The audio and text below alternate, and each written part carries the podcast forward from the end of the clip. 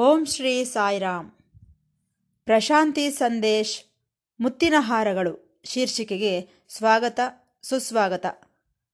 ಎಲ್ಲರಿಗೂ ನಮಸ್ಕಾರ. ಪ್ರತಿ ಭಾನುವಾರದಂದು ಪ್ರಸಾರವಾಗುವ ಮುತ್ತಿನ ಹಾರಗಳು ಶೀರ್ಷಿಕೆಯಲ್ಲಿ ಪ್ರೊಫೆಸರ್ ಅನಿಲ್ ಕುಮಾರ್ ಕಾಮರಾಜರವರು ಭಗವಾನ್ ಶ್ರೀ ಸತ್ಯಸಾಯಿ ಬಾಬಾರವರೊಂದಿಗೆ ಸಂಭಾಷಿಸಿದಂತಹ ಮಧುರವಾದ ಸಂಭಾಷಣೆಗಳ ಬಗ್ಗೆ ನಮ್ಮೊಂದಿಗೆ ಹಂಚಿಕೊಡುತ್ತಿದ್ದಾರೆ. ನಾವೆಲ್ಲರೂ ಈ ಮಧುರವಾದ ಸಂಭಾಷಣೆಗಳನ್ನು ಕೇಳಿ ಆನಂದಿಸಿ ಭಗವಾನ್ ಬಾಬಾರವರ ದಿವ್ಯ ಅನುಗ್ರಹಕ್ಕೆ ಪಾತ್ರರಾಗೋಣ.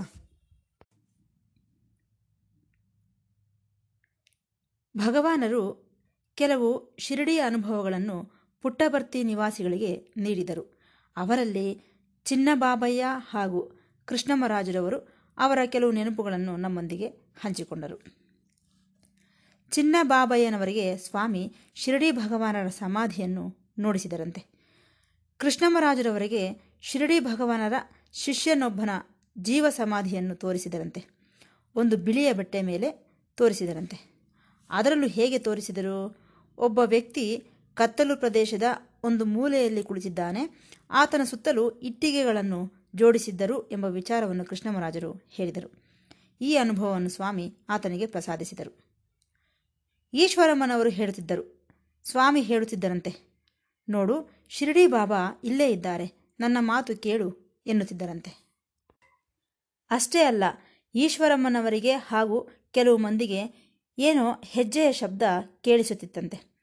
ಸ್ವಾಮಿಯ ಕುರ್ಚಿಯವರೆಗೂ ಆ ಹೆಜ್ಜೆಯ ಸಪ್ಪಳ ಕೇಳಿಸುತ್ತಿತ್ತಂತೆ. ಸ್ವಾಮಿ ಶಿರಡಿ ಭಗವಾನರ ಬಗ್ಗೆ ಅನೇಕ ಶ್ಲೋಕಗಳನ್ನು, ಭಜನೆಗಳನ್ನು ರಚಿಸಿ ಹಾಡುತ್ತಿದ್ದರು. ಅದರಲ್ಲಿ ದ್ವಾರಕಾಮಾಯಿಯ ಬಗ್ಗೆ, ಬೂದಿಯ ಬಗ್ಗೆ, ಅಲ್ಲಿದ್ದ ಬೇವಿನ ಮರದ ಬಗ್ಗೆ, ಶಿರಡಿ ಭಗವಾನರಿಗೆ ಸಂಬಂಧಿಸಿದ ಪರಿಸರಗಳ ಬಗ್ಗೆ ವಿವರಿಸುತ್ತಿದ್ದರಂತೆ.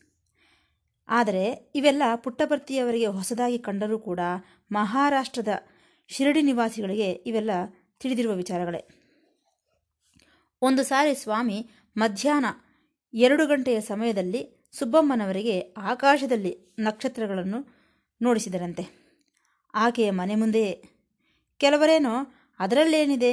ಆಕಾಶದಲ್ಲಿ ನಕ್ಷತ್ರಗಳು ಇದ್ದೇ ಇರುತ್ತವೆ, ಅವುಗಳನ್ನು ನೋಡಿಸಿದ್ದಾರೆ, ಅದರಲ್ಲೇನಿದೆ ವಿಶೇಷತೆ ಎಂದವರು ಸಹ ಇದ್ದಾರೆ.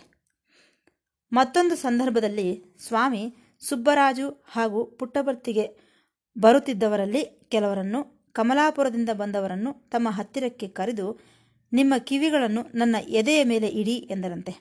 ಅವರು ಅವರ ಕಿವಿಗಳನ್ನು ಸ್ವಾಮಿಯ ಎದೆಯ ಹತ್ತಿರಕ್ಕೆ ಇಡುತ್ತಿದ್ದಂತೆ ಅವರಿಗೆಲ್ಲ ಕೃಷ್ಣ ಪರಮಾತ್ಮನ ವೇಣುವಿನಾದದ ಶಬ್ದ ಕೇಳಿಸಿತಂತೆ. ಯಮುನಾ ನದಿ ತೀರದಲ್ಲಿ ಕೃಷ್ಣ ಪರಮಾತ್ಮನು ನುಡಿಸಿದಂತಹ ವೇಣುನಾದ ಅವರಿಗೆ ಕೇಳಿಸಿತಂತೆ. ಸರಿ, ಇಷ್ಟು ಶಕ್ತಿ ಇರುವ ಸ್ವಾಮಿಗೆ ಸಂಸಾರದಲ್ಲಿರುವಂತಹ ವಿ, ವಾತಾವರಣ ಇಷ್ಟವಾಗುತ್ತಿರಲಿಲ್ಲ. ಹಾಗಾಗಿ ಏನು ಮಾಡುತ್ತಿದ್ದರು? ಇದ್ದಕ್ಕಿದ್ದಂತೆ ಅಲ್ಲಿಂದ ಅದೃಶ್ಯವಾಗಿ ಬಿಡುತ್ತಿದ್ದರು. ಸುಬ್ಬಮ್ಮ ಹಾಗೂ ಇತರರು ಸ್ವಾಮಿಗಾಗಿ ಹುಡುಕುತ್ತಲೇ ಇರುತ್ತಿದ್ದರು. ಆ ಬೆಟ್ಟ ಗುಡ್ಡಗಳಲ್ಲಿ ಎಲ್ಲಾದರೂ ಇರುತ್ತಾರೇನೋ ಎಂದು. ಕೊನೆಗೆ ಎಲ್ಲೋ ಒಂದು ಕಡೆ ಒಂದು ಬಂಡೆಯ ಮೇಲೆ ನಿಶ್ಶಬ್ದವಾಗಿ ಕುಳಿತುಕೊಂಡು ಅಲ್ಲಿದ್ದ ಪರಿಸರವನ್ನು ನೋಡುತ್ತಾ, ಎಲ್ಲಾದರೂ ಗುಹೆಯಂತೆ ಇದ್ದರೆ ಅಲ್ಲಿ ಇರುತ್ತಾ, ಇಲ್ಲವೇ ಚಿತ್ರಾವತಿ ನದಿ ಹತ್ತಿರ ಕುಳಿತುಕೊಂಡು ಕಾಣಿಸಿಕೊಳ್ಳುತ್ತಿದ್ದರು. ಇವೆಲ್ಲ ನೋಡುವವರಿಗೆ ಬಹಳ ಆಶ್ಚರ್ಯವನ್ನುಂಟು ಮಾಡುತ್ತಿತ್ತು. ಕೆಲವರಾದರೆ, ಸ್ವಾಮಿ ಏನಾದರೂ ಹಿಮಾಲಯಕ್ಕೆ ಹೊರಟು ಹೋಗುತ್ತಾರೇನೋ ಎಂದು ಭಯಪಡುತ್ತಿದ್ದರೂ ಕೂಡ. ಒಂದು ಸಾರಿ ಕೆಲವು ಭಕ್ತರು ಸ್ವಾಮಿಯೊಂದಿಗೆ ಎತ್ತಿನ ಗಾಡಿಗಳಲ್ಲಿ ಹೋಗುತ್ತಿದ್ದರು. ಆಗ ಸ್ವಾಮಿ ಆ ಎತ್ತಿನ ಗಾಡಿನಿಂದ ಇಳಿದು ಬೆಟ್ಟಗಳ ಹತ್ತಿರಕ್ಕೆ ಹೋಗಿ ಮಾಯವಾಗಿ ಬಿಟ್ಟರಂತೆ. ಇನ್ನು ನೋಡಿ, ಸ್ವಾಮಿಗಾಗಿ ಆ ಪ್ರದೇಶವನ್ನೆಲ್ಲ ಹುಡುಕಿದರು. ಸ್ವಾಮಿ ಎಲ್ಲೂ ಕಾಣಿಸಲಿಲ್ಲ. ಪ್ರತಿಯೊಬ್ಬರೂ ಆತಂಕ ಪಡುತ್ತಿದ್ದಾರೆ ಇನ್ನೇನು ಕತ್ತಲಾಗುವ ವೇಳೆಗೆ ಸ್ವಾಮಿ ನಗುತ್ತಾ ಫ್ರೆಶ್ ಆಗಿ ಕಾಣಿಸಿಕೊಳ್ಳುತ್ತಿದ್ದರಂತೆ. ಈ ರೀತಿ ಇದ್ದವು ಸ್ವಾಮಿಯ ಲೀಲೆಗಳು. ಒಂದು ಸಾರಿ ವೆಂಕಮ್ಮನವರು ಸ್ವತಃ ತನ್ನ ಕಣ್ಣುಗಳಿಂದ ನೋಡಿದಂತಹ ಮಹಿಮೆಯನ್ನು ಕಸ್ತೂರಿಯವರಿಗೆ ಹೇಳಿದರಂತೆ. ನಾವು ಅಗ್ರಹಾರದಿಂದ ಎತ್ತಿನ ಬಂಡಿಯಲ್ಲಿ ಬರುತ್ತಿದ್ದೆವು. ನಾವು ಅಲ್ಲಿಗೆ ಹೋಗುವಷ್ಟರಲ್ಲಿ ಕತ್ತಲಾಗಿಬಿಟ್ಟಿತು ಸ್ವಾಮಿ ಏನೋ ಕಾರಣದಿಂದ ತನ್ನ ಬಂಡಿಯಿಂದ ಇಳಿದರು. ಸ್ವಲ್ಪ ಸಮಯದ ನಂತರ ಇಬ್ಬರು ಹುಡುಗರು ಬಂದು, ಸ್ವಾಮಿ ಹೇಳಿ ಕಳುಹಿಸಿದ್ದಾರೆ ಒಬ್ಬಾಕೆ ಬರುತ್ತಿದ್ದಾಳಂತೆ, ಆಕೆ ರೆಡ್ಡಿ ಕುಲಸ್ಥಳು. ಅಗ್ರಹಾರದಿಂದ ಬರುತ್ತಿದ್ದಾಳೆ. ಆಕೆಯನ್ನು ಸಹ ನಿಮ್ಮ ಬಂಡಿಯಲ್ಲಿ ಹತ್ತಿಸಿಕೊಳ್ಳಬೇಕೆಂದು ಸ್ವಾಮಿ ಹೇಳಿ ಕಳುಹಿಸಿದ್ದಾರೆಂದು ಆ ಹುಡುಗರು ಹೇಳಿದರಂತೆ. ಅದಕ್ಕೆ ವೆಂಕಮ್ಮನವರು ಹೇಳಿದಂತೆ, ನಾನು ಯಾರು ಬೇಡವೆಂದು ಹೇಳುವುದಕ್ಕೆ? ಸ್ವಾಮಿ ಕಳುಹಿಸಿದರೆ ಬೇಡವೆನ್ನುತ್ತೇನೆಯೇ? ಬರಲಿ ಬಿಡಿ ಎನ್ನುತ್ತಾ ಆ ಎತ್ತಿನ ಬಂಡಿಯನ್ನು ಸ್ವಚ್ಛಗೊಳಿಸಿ ಅದರೊಳಗೆ ಒಂದು ಬಟ್ಟೆಯನ್ನು ಬಟ್ಟೆಯನ್ನು ಹಾಸಿ ಆಕೆಯನ್ನು ಬರಲು ಹೇಳಿದರು. ಸರಿ, ಆಕೆ ಹತ್ತಿರಕ್ಕೆ ಬಂದಳು. ಆಕೆ ಬಂದಾಗ ಆಕೆಯ ಮುಖವನ್ನು ತನ್ನ ಸೆರಗಿನಿಂದ ಮುಚ್ಚಿಕೊಂಡಿದ್ದಳು. ಹಾಗಾಗಿ ಆಕೆಯ ಮುಖವನ್ನು ನೋಡಲು ಆಗಲಿಲ್ಲ. ಆದರೆ ಆಕೆ ನೋಡಲು ಬಹಳ ಸುಂದರವಾಗಿದ್ದರಂತೆ, ಸುಂದರವಾಗಿ ಕಾಣಿಸಿದಳಂತೆ. ಸರಿ, ಆಕೆ ಬಂದಳು. ಆಕೆಯನ್ನು ಬನ್ನಿ ಅಮ್ಮ ಎಂದು ಕೈ ಹಿಡಿದು ಬಂಡಿಯೊಳಗೆ ಹತ್ತಿಸಿದರು. ಆಗ ಆ ಇಬ್ಬರು ಹುಡುಗರಿದ್ದರಲ್ಲವೇ, ಅವರು, ಅಮ್ಮ ಅಲ್ಲ, ಬಾಬಾ ಏನೇರಿ ಎಂದರಂತೆ. ಏಕೆಂದರೆ ಸ್ವಾಮಿಯೇ ಸ್ತ್ರೀವೇಷ ಧರಿಸಿ ಬಂದಿರುವುದು. ಆಗ ಸ್ವಾಮಿ, ನನ್ನನ್ನು ನಿಜವಾಗಿ ಸ್ತ್ರೀ ಎಂದುಕೊಂಡಿರೇ ನೀವೆಲ್ಲರೂ ಎಂದರಂತೆ. ವೆಂಕಮ್ಮನವರು ಬಹಳ ದೊಡ್ಡ ಭಕ್ತಳು. ಆಕೆಗೆ ಎಲ್ಲವೂ ನೆನಪು ಬರುತ್ತಿವೆ. ಅವರು ಪುಟ್ಟಭರ್ತಿಗೆ ಬಂದು ಒಂದು ಪುಸ್ತಕವನ್ನು, ಒಂದು ಫೋಟೋವನ್ನು ತೆಗೆದುಕೊಂಡು ಪ್ರತಿದಿನವೂ ಆ ಫೋಟೋಗೆ ಪೂಜೆ ಮಾಡುತ್ತಿದ್ದರು. ತೆಗೆದುಕೊಂಡಂತಹ ಆ ಪಾರಾಯಣ ಗ್ರಂಥವನ್ನು ಓದುತ್ತಿದ್ದರು.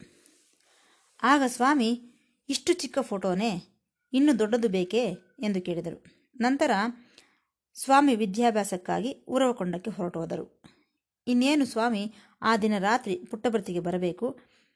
ಆ ದಿನ ರಾತ್ರಿ ವೆಂಕಮ್ಮನವರಿಗೆ ಒಂದು ಧ್ವನಿ ಕೇಳಿಸಿತು ಅಮ್ಮಾಯಿ ಅಮ್ಮಾಯಿ ಎಂದು. ಯಾವಾಗ? ಮಧ್ಯರಾತ್ರಿಯಲ್ಲಿ. ಸರಿ, ಸ್ವಾಮಿ ಬಂದಿರಬಹುದೆಂದು ಆಕೆ ಬಾಗಿಲ ಬಳಿಗೆ ಹೋದಳು. ಹೋಗಿ ಬಾಗಿಲನ್ನು ತೆರೆದರೆ ಅಲ್ಲೊಂದು ಸುತ್ತಿಟ್ಟ ಒಂದು ಕಾಗದ ಬಿದ್ದಿತ್ತು. ಅದನ್ನು ಬಿಚ್ಚಿ ನೋಡಿದರೆ ಅದೊಂದು ದೊಡ್ಡ ಫೋಟೋ. ಅದು ಹೇಗಿತ್ತೆಂದರೆ ಸ್ವಾಮಿಯೊಳಗೆ ರಾಮ, ಕೃಷ್ಣ, ಮಾರುತಿ, ಶಿವ ಎಲ್ಲರೂ ಇರುವಂತಹ ಫೋಟೋ ಅದು. ಅದನ್ನು ಕಳುಹಿಸಿದ್ದರು ಸ್ವಾಮಿ. ಅರೆರೆ, ಇದು ಹೇಗೆ ಇಲ್ಲಿಗೆ ಬಂತು? ಅದು ಅರ್ಧರಾತ್ರಿಯಲ್ಲಿ ಎಂದು ಆಕೆ ಆಶ್ಚರ್ಯಪಟ್ಟಳು. ಮರುದಿನ ಬೆಳಿಗ್ಗೆ ಒಂಬತ್ತು ಗಂಟೆಗೆ ಸ್ವಾಮಿ ಬಂದರು. ಬಂದು ಕೇಳಿದರು, ಏನಮ್ಮ, ನನ್ನನ್ನು ಚೆನ್ನಾಗಿ ಬೈದುಕೊಂಡೆಯೇ? ನಿನ್ನ ನಿದ್ರೆಯನ್ನು ಹಾಳು ಮಾಡಿದ್ದಕ್ಕಾಗಿ ಎಂದರಂತೆ. ನಂತರ ಸ್ವಾಮಿ ಕಳುಹಿಸಿದ್ದ ಫೋಟೋವನ್ನು ತೆಗೆದುಕೊಂಡು ಅದರ ಬದಲು ಬೇರೆ ಫೋಟೋವನ್ನು ಕೊಟ್ಟು ಅದನ್ನು ಪೂಜಾ ಮಂದಿರದಲ್ಲಿ ಇಟ್ಟುಕೊಳ್ಳಲು ಹೇಳಿದರಂತೆ. ಸುಬ್ಬಮ್ಮ ಹಾಗೂ ಕಮಲಮ್ಮನವರಿಗೆ ಬಹಳ ಮಂದಿ ನೆಂಟರಿದ್ದರಂತೆ. ಅವರಿಗೆಲ್ಲರಿಗೂ ಪುಟ್ಟಭರ್ತಿಗೆ ಬಂದು ಸ್ವಾಮಿ ದರ್ಶನ ಹಾಗೂ ಅವರ ಮಹಿಮೆಗಳನ್ನು ದರ್ಶಿಸಿಕೊಳ್ಳುವಂತೆ ಹೇಳುತ್ತಿದ್ದರು. ಅದರಲ್ಲೂ ಇಲ್ಲಿರುವ ಈ ಹುಡುಗ ನಾನೇ ಶಿರಡಿ ಸಾಯಿಬಾಬಾ ಎಂದು ಹೇಳುತ್ತಿದ್ದಾನೆ. ಹಾಗಾಗಿ ಬಂದು ದರ್ಶಿಸಿಕೊಳ್ಳಿ ಎಂದು ಹೇಳುತ್ತಿದ್ದರಂತೆ. ಬುಕ್ಕಪಟ್ಟಣ, ಕುಟ್ಟಗುಳ್ಳ, ಅಗ್ರಹಾರ, ಕೊತ್ತಕೋಟ, ಇಲ್ಲೂರು, ಕಲ್ಲೂರು, ಅನಂತಪುರ ಎಲ್ಲೆಲ್ಲಿ ಅವರ ನೆಂಟರಿದ್ದರೋ ಅವರಿಗೆಲ್ಲ ಸ್ವಾಮಿಯ ಬಗ್ಗೆ ಹೇಳುತ್ತಿದ್ದರಂತೆ. ಬೆಂಗಳೂರು ಸಿಟಿಯಿಂದಲೂ ಸಹ ಬರುತ್ತಿದ್ದರು ಸ್ವಾಮಿ ದರ್ಶನಕ್ಕಾಗಿ. ಒಂದು ಸಾರಿ ಕಮಲಮ್ಮನವರು ತನ್ನ ಸಹೋದರನಿಗೆ ಪತ್ರ ಬರೆದಳು. ಪತ್ರ ಬರೆದಳು. ಆತನ ಹೆಸರು ಪಿ ಎಸ್ ಕೃಷ್ಣಮೂರ್ತಿ ಎಂದು. ಆತನು ಬೆಂಗಳೂರಿನಲ್ಲಿ ಓದುತ್ತಿದ್ದ ಆಗ. ಆ ಪತ್ರದಲ್ಲಿ ಇಲ್ಲಿ ಸಾಯಿಬಾಬಾ ಎಂದು ಎಂಬುವರಿದ್ದಾರೆ. ನಮ್ಮ ಮನೆಯಲ್ಲೇ ಇದ್ದಾರೆ. ಅವರು ಏನನ್ನು ಬೇಕಾದರೂ ಸೃಷ್ಟಿಸಬಲ್ಲರು. ಕಾಯಿಲೆಗಳನ್ನು ಗುಣಪಡಿಸಬಲ್ಲರು. ಹಾಗಾಗಿ ಬಂದು ದರ್ಶನ ಮಾಡಿಕೋ ಎಂದು ಬರೆದಿದ್ದಳಂತೆ. ಅದೇ ಪ್ರಕಾರ ಪಿ ಎಸ್ ಕೃಷ್ಣಮೂರ್ತಿಯವರು ಸಹೋದರಿಯಾದ ಕಮಲಮ್ಮನ ಮನೆಗೆ ಬಂದರು. ಆತನು ಬೆಂಗಳೂರಿನ ಚಾಮರಾಜಪೇಟೆಯಲ್ಲಿ ಇರುತ್ತಿದ್ದರು. ತನ್ನ ಜೊತೆ ಇನ್ನೂ ಒಬ್ಬರನ್ನು ಕರೆದುಕೊಂಡು ಬಂದರು. ಆತನ ಹೆಸರು ನಾರಾಯಣ ಶರ್ಮಾ ಎಂದು. ಕುಟುಂಬ ಸಮೇತರಾಗಿ ಬಂದರು. ನಾರಾಯಣ ಶರ್ಮಾ, ಆತನ ಪತ್ನಿ ಸಾವಿತ್ರಮ್ಮ, ಅವರ ಮಕ್ಕಳು ಬಂದರು. ಬಹುಶಃ ಬೆಂಗಳೂರಿನಿಂದ ಸ್ವಾಮಿ ದರ್ಶನಕ್ಕಾಗಿ ಬಂದಂತಹ ಪ್ರಪ್ರಥಮರಲ್ಲಿ ಇವರೂ ಸಹ ಒಬ್ಬರು ಎಂದು ಹೇಳಬಹುದು. ಅದು ಸಾವಿರದ ಒಂಬೈನೂರ ನಲವತ್ತ ಮೂರರಲ್ಲಿ. ಕಮಲಮ್ಮನವರಿಗೆ ಸರೋಜಮ್ಮ ಎಂಬ ಸಹೋದರಿದ್ದಳು. ಆಕೆಯ ಗಂಡ ಶಾಮಣ್ಣ ನಂತರ ಅವರ ಮಗಳು ಜಗದಾಂಬ. ಅವರು ಕೂಡ ಪುಟ್ಟಭರ್ತಿಗೆ ಬಂದರು. ಅವರ ಕುಟುಂಬ ಸ್ನೇಹಿತರಾದ ರಾಮಮೂರ್ತಿ ಎಂಬುವರು ಸಹ ಬಂದರು. ಎಷ್ಟು ಆಶ್ಚರ್ಯಕರವಾಗಿದೆ ಎಂದರೆ, ನಾರಾಯಣ ಶರ್ಮ, ಕೃಷ್ಣಮೂರ್ತಿ, ಸರೋಜಮ್ಮನವರು ಇವರೆಲ್ಲ ಕರಣಂ ಸುಬ್ಬಮ್ಮನವರ ನೆಂಟರು. ಅವರು ಆಗಾಗ ಸುಬ್ಬಮ್ಮನವರನ್ನು ನೋಡಲು ಪುಟ್ಟಭರ್ತಿಗೆ ಬರುತ್ತಿದ್ದರು. ಸ್ವಾಮಿ ಚಿಕ್ಕವರಿದ್ದಾಗಲೇ ದರ್ಶನ ಮಾಡಿಕೊಂಡಂತಹ ಧನ್ಯಜೀವಿಗಳು ಅವರು. ಶರ್ಮಾರವರ ಮಗಳು ಶಾಂತ ಎಂಬಾಕೆ ನೆನಪು ಮಾಡಿಕೊಂಡು ಹೇಳುತ್ತಿದ್ದಾಳೆ. ನಮ್ಮ ತಾಯಿಗೆ ಬಹಳ ಮಂದಿ ಮಕ್ಕಳಿದ್ದರು. ಆದರೆ ಎಲ್ಲರೂ ತೀರಿಕೊಂಡರು. ಆಕೆಗೆ ಒಂದು ಗಂಡು ಮಗು ಬೇಕೆಂಬ ಆಸೆ ಇತ್ತು. ಹಾಗಾಗಿ ನಮ್ಮ ಹತ್ತಿರದ ಬಂಧು ಸುಚರಿತ ಹಾಗೂ ನಮ್ಮ ಮಾರ್ಗದರ್ಶಕರಾದ ಕೃಷ್ಣಮೂರ್ತಿ, ನಾನು ಎಲ್ಲರೂ ಸೇರಿ ಪುಟ್ಟಭರ್ತಿಗೆ ಬಂದೆವು. ಭಗವಾನರ ದರ್ಶನಕ್ಕಾಗಿ. ರೈಲಿನಲ್ಲಿ ಅನಂತಪುರ ರೈಲ್ವೆ ಸ್ಟೇಷನ್ಗೆ ಬಂದೆವು. ಆ ದಿನ ಅವರ ಅತ್ತೆಯ ಮನೆಯಲ್ಲಿ ತಂಗಿದೆವು. ನಂತರ ಆಕೆ ಆಕೆ ಸಾಕಿಕೊಂಡಿದ್ದ ಹರ್ಷಲತಾ ಎಂಬಾಕೆಯ ಜೊತೆ ಬುಕ್ಕಪಟ್ಟಣಕ್ಕೆ ಬಂದು ಅಲ್ಲಿಂದ ಪುಟ್ಟಭರ್ತಿಗೆ ಬಂದೆವು. ಆಗ ಮಧ್ಯಾಹ್ನ ಹನ್ನೆರಡು ಗಂಟೆಯಾಗಿತ್ತು. ಒಂದು ತಿಂಗಳ ಕಾಲ ಕರಣಂ ಸುಬ್ಬಮ್ಮನವರ ಮನೆಯಲ್ಲೇ ಇದ್ದೆವು. ಸ್ವಾಮಿ ನಿಮ್ಮ ತಂದೆಯೂ ಸಹ ಇಲ್ಲಿಗೆ ಬರುತ್ತಾನೆ ಬಿಡು ಎಂದರಂತೆ. ಆದರೆ ಆಕೆಯ ತಂದೆ ಪಕ್ಕಾ ಬ್ರಾಹ್ಮಣನು. ಆತನು ಒಬ್ಬ ಕ್ಷತ್ರಿಯನನ್ನು ನೋಡಲು ಬರುತ್ತಾನೆಯೇ ಇಲ್ಲ. ಆದರೂ ಕೂಡ ಸ್ವಾಮಿ ಸಂಕಲ್ಪದಿಂದ ಆತನು ಪುಟ್ಟಭರ್ತಿಗೆ ಬಂದನು. ಆತನ ಜೊತೆಯಲ್ಲಿ ಶ್ರೀನಿವಾಸ ಮೂರ್ತಿ ಎಂಬ ವಿದ್ಯಾರ್ಥಿಯನ್ನು ಸಹ ಕರೆದುಕೊಂಡು ಬಂದನು. ಒಂದು ದಿನ ಆತನ ಹತ್ತಿರದ ಬಂಧು ಎಂದು ಹೇಳಿದನಲ್ಲ, ಆತನನ್ನು ಸ್ವಾಮಿ ಚಿತ್ರಾವತಿ ನದಿ ತೀರಕ್ಕೆ ಕರೆದುಕೊಂಡು ಹೋದರು. ಅವರ ಜೊತೆ ಕೆಲವು ಭಕ್ತರನ್ನು ಸಹ ಕರೆದುಕೊಂಡು ಹೋದರು. ಭಜನೆ ಪ್ರಾರಂಭವಾಗಿ ನಂತರ ಮುಕ್ತಾಯವಾಯಿತು. ನಂತರ ಎಲ್ಲರನ್ನೂ ಹೋಗಿ ಎಂದು ಹೇಳಿ ಆಕೆ ತಂದೆಯನ್ನು ಮಾತ್ರ ಅಲ್ಲೇ ಇರಲು ಹೇಳಿದರು. ಆಗ ಸ್ವಾಮಿ ಆತನನ್ನು ಹರಿಯುತ್ತಿರುವ ನದಿಯ ಬಳಿಗೆ ಕರೆದುಕೊಂಡು ಹೋಗಿ, ಆ ನೀರಿನಲ್ಲಿ ನನ್ನನ್ನು ನೋಡು ಎಂದರಂತೆ. ಅದೇ ಪ್ರಕಾರ ಆತನು ನೋಡಿದನು. ಮೊಟ್ಟ ಮೊದಲು ಭಗವಾನರ ಪ್ರತಿಬಿಂಬವನ್ನು ನೀರಿನಲ್ಲಿ ನೋಡಿದ. ಆತನಿಗೆ ದಶಾವತಾರಗಳನ್ನೆಲ್ಲ ತೋರಿಸಿದರು ಸ್ವಾಮಿ. ಆತನು ಬಹಳ ಅದೃಷ್ಟವಂತನು. ಆತನಿಗೆ ಕುದುರೆಯ ಮೇಲೆ ಇರುವ ಕಲ್ಕಿ ಅವತಾರ ದರ್ಶನವನ್ನು ಸಹ ಸ್ವಾಮಿ ತೋರಿಸಿದರು. ತಕ್ಷಣವೇ ಆಕೆಯ ತಂದೆ ಸ್ವಾಮಿ ಪಾದಗಳ ಮೇಲೆ ಬಿದ್ದು ನಮಸ್ಕರಿಸುತ್ತಾ, ನನ್ನ ಜನ್ಮಕ್ಕೆ ಇಷ್ಟೇ ಸಾಕು ಎಂದನು. ಆಗ ಸ್ವಾಮಿ, ನೋಡು, ಇನ್ನು ಹೆಚ್ಚು ದಿನ ನೀನು ಬದುಕುವುದಿಲ್ಲ. ನೀನು ಧನ್ಯನು ಧನ್ಯನು ಎಂದರಂತೆ ಸ್ವಾಮಿ. ಆತನ ಪತ್ನಿಗೆ ನಿನಗೆ ಗಂಡು ಮಕ್ಕಳು ಹುಟ್ಟುವುದಿಲ್ಲವೆಂದು ಹೇಳಿದರು ಸ್ವಾಮಿ. ನಾನೇ ನಿನ್ನ ಮಗನು. ನಿನ್ನ ಮಗಳ ಯೋಗಕ್ಷೇಮವನ್ನು ಸಹ ನಾನೇ ನೋಡಿಕೊಳ್ಳುತ್ತೇನೆ ಎಂದರಂತೆ ಸ್ವಾಮಿ. ಎಂದು ಹೇಳುತ್ತಾ ಅವರಿಗೆ ಒಂದು ತುಳಸಿ ಮಾಲೆಯನ್ನು ಸೃಷ್ಟಿಸಿಕೊಟ್ಟರು. ಅವರು ಆನಂದದಲ್ಲಿ ಮುಳುಗಿ ತೇರಿದರು. ಸರಿ, ಶಾಮಣ್ಣ ಹಾಗೂ ನಾರಾಯಣಮೂರ್ತಿಯವರು ಪುಟ್ಟಭರ್ತಿಗೆ ಬಂದು ಸ್ವಾಮಿಯನ್ನು ಬೆಂಗಳೂರಿಗೆ ಆಹ್ವಾನಿಸಿದರು. ಶಾಮಣ್ಣನ ಮಗನಾದ ರಾಮಸ್ವಾಮಿಯವರು ತನ್ನ ನೆನಪುಗಳನ್ನು ನಮ್ಮೊಂದಿಗೆ ಹಂಚಿಕೊಂಡರು. ಶಾಮಣ್ಣನಿಗೆ ಒಬ್ಬ ಸಹೋದರಿ ಇದ್ದಳು. ಆಕೆ ವಿಕಲಚೇತನಳು, ಅಂಗವೈಕಲ್ಯವಿತ್ತು. ಆಕೆಯ ಹೆಸರು ಜಗದಾಂಬ. ಆಕೆಗೆ ಸೊಂಟ ಮುರಿದು ಹೋಗಿತ್ತು. ಹಾಗಾಗಿ ನಡೆಯಲಾಗುತ್ತಿರಲಿಲ್ಲ. ಅದಲ್ಲದೆ ಆಕೆಯ ಒಂದು ಕಣ್ಣು ಬಹಳ ಚಿಕ್ಕದು ಹಾಗೂ ಕೆಂಪಗೆ ಇತ್ತು. ಆ ಕಣ್ಣಿನಿಂದ ಸದಾ ಏನಾದರೂ ಒಂದು ಸುರಿಯುತ್ತಲೇ ಇರುತ್ತಿತ್ತು. ಸರಿಯಾದ ದೃಷ್ಟಿ ಆಕೆಗೆ ಇರಲಿಲ್ಲ. ಸ್ವಾಮಿ ಪ್ರತಿದಿನವೂ ಆಕೆಯ ಕಣ್ಣಿಗೆ ವಿಭೂತಿಯನ್ನು ಹಚ್ಚಿ ಮುರಿದು ಹೋದ ಸೊಂಟದ ಭಾಗಕ್ಕೆ ಚಿತ್ರಾವತಿ ನದಿ ತೀರದಲ್ಲಿರುವ ಮಣ್ಣಿನಿಂದ ಮಸಾಜ್ ಮಾಡಿ ಮಲ್ಲಿಗೆ ಹೂವಿನಿಂದ ಬ್ಯಾಂಡೇಜ್ ತರಹ ಕಟ್ಟುತ್ತಿದ್ದರು. ಕಣ್ಣಿಗೂ ಸಹ ಮಲ್ಲಿಗೆ ಹೂವಿನಿಂದ ಬ್ಯಾಂಡೇಜನ್ನು ಕಟ್ಟುತ್ತಿದ್ದರು. ಎಂಟು ದಿನಗಳಲ್ಲೇ ಆಕೆಗೆ ಸಂಪೂರ್ಣವಾಗಿ ಗುಣವಾಯಿತು. ಸ್ವಾಮಿ ಮೊದಲೇ ಹೇಳಿದ್ದರಂತೆ, ಈಕೆ ಸಂಪೂರ್ಣವಾಗಿ ಗುಣಮುಖಳಾಗುತ್ತಾಳೆ. ಅಷ್ಟೇ ಅಲ್ಲ ವಿವಾಹವೂ ಸಹ ಆಗುತ್ತದೆ ಹಾಗೂ ಈಕೆ ಬಹಳ ಕಾಲದವರೆಗೂ ಬದುಕಿರುತ್ತಾಳೆ ಎಂದು. ಅದೇ ಪ್ರಕಾರ ಆಕೆಗೆ ವಿವಾಹವಾಗಿ ಪ್ರಸವದ ಸಮಯವೂ ಸಹ ಬಂದಿತು. ಹಾಸ್ಪಿಟಲ್ಗೂ ಸಹ ಸೇರಿದಳು.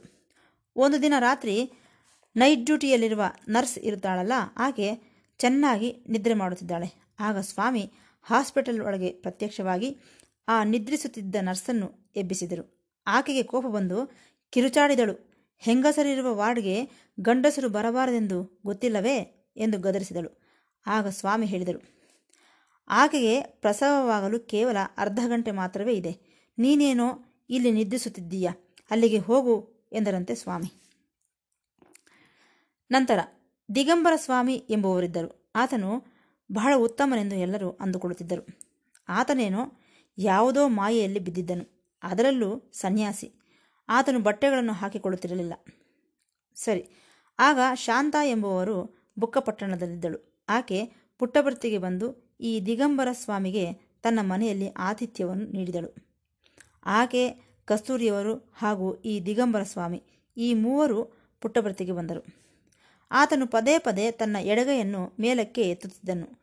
ಆತನ ಕೈಬೆರಳಿನ ಉಗುರುಗಳು ಬಹಳ ಉದ್ದವಾಗಿ ಬೆಳೆದಿರುತ್ತಿರುವ, ಬೆಳೆದಿರುತ್ತಿದ್ದವಂತೆ. ಆತನನ್ನು ಬುಕ್ಕಪಟ್ಟಣದಿಂದ ಪುಟ್ಟಭರ್ತಿಗೆ ಎತ್ತಿನ ಬಂಡಿಯಲ್ಲಿ ಕರೆದುಕೊಂಡು ಬರುತ್ತಿದ್ದಾಗ ಆ ಎತ್ತಿನ ಗಾಡಿಯಿಂದ ಆತನು ಧುಮುಕುತ್ತಿದ್ದನಂತೆ. ಸರಿಯಾಗಿ ನಡೆಯಲು ಸಹ ಆಗದವನು ಈ ರೀತಿ ಕಪ್ಪೆಯಂತೆ ಎಗರುತ್ತಾನಲ್ಲ ಎಂದುಕೊಳ್ಳುತ್ತಿದ್ದರು. ಆತನು ಒಂದು ಪ್ರತಿಜ್ಞೆಯನ್ನು ಮಾಡಿದ್ದನಂತೆ ತಾನು ಮೌನವ್ರತವನ್ನು ಮಾಡುತ್ತೇನೆಂದು ಬಟ್ಟೆಗಳನ್ನು ಧರಿಸುವುದಿಲ್ಲವೆಂದು. ಅಂತಹ ದಿಗಂಬರ ಸ್ವಾಮಿಯನ್ನು ನೋಡಿ ಸ್ವಾಮಿ ಆತನಿಗೊಂದು ಟವಲನ್ನು ಕೊಟ್ಟು ಸೊಂಟಕ್ಕೆ ಕಟ್ಟಿಕೋ ಎಂದು ಜೋರಾಗಿ ಹೇಳಿದರಂತೆ. ನಿನಗೆ ನಿಜವಾಗಿ ಈ ಬಂಧುಗಳ ವಾತ್ಸಲ್ಯ, ಪ್ರೇಮವನ್ನು ಕೋರಿಕೊಳ್ಳದವನೇ ಆದರೆ ಬೆಟ್ಟಗಳಲ್ಲೋ ಗುಹೆಗಳಲ್ಲೋ ಹೋಗಿ ಜೀವಿಸು. ಆದರೆ ನೀನು ಸಮಾಜದಲ್ಲಿದ್ದೀಯ? ಹಾಗಾಗಿ ನೀನು ಈ ರೀತಿ ದಿಗಂಬರನಾಗಿರಬಾರದು. ನಿನಗೆ ಹೆಸರು, ಪ್ರಖ್ಯಾತಿ, ಶಿಷ್ಯರು ಬೇಕೆಂದುಕೊಂಡರೆ ಇಗೋ, ಈ ಬಟ್ಟೆಗಳನ್ನು ಹಾಕಿಕೋ. ನಗ್ನವಾಗಿ ಇರಬೇಡ ಎಂದು ಎಚ್ಚರಿಸಿದರು. ಈ ಘಟನೆಯಲ್ಲಿ ನಮಗೆ ಗೊತ್ತಾಗುವುದೇನೆಂದರೆ ಸ್ವಾಮಿ ಹಾಸ್ಪಿಟಲ್ನಲ್ಲಿ ನಿದ್ರಿಸುತ್ತಿದ್ದ ನರ್ಸನ್ನು ಎಬ್ಬಿಸಿ ತನ್ನ ಕರ್ತವ್ಯವನ್ನು ಮಾಡುವಂತೆ ಹೇಳಿದ್ದು. ಜಗದಾಂಬ ಎಂಬ ಹುಡುಗಿಗೆ ಆಕೆಯ ಅಂಗವೈಕಲ್ಯವನ್ನು ಗುಣಪಡಿಸಿದ್ದು. ಆ ದಿಗಂಬರನನ್ನು ಎಚ್ಚರಿಸಿದ್ದು. ಇವೆಲ್ಲವೂ ನಮಗೆ ಕಾಣಿಸುತ್ತಿವೆ. ಇವೆಲ್ಲ ಪುಟ್ಟಪರ್ತಿಯಲ್ಲಿ ಪ್ರಾರಂಭದ ಹಂತದಲ್ಲಿ ನಡೆದಂತಹ ಮಹಿಮೆಗಳು ಎಂದು ಹೇಳುತ್ತಾ ಈ ಭಾಗವನ್ನು ಮುಕ್ತಾಯಗೊಳಿಸುತ್ತಿದ್ದೇನೆ. ಮತ್ತೆ ಭೇಟಿಯಾಗೋಣ. ಸಾಯಿರಾಮ್.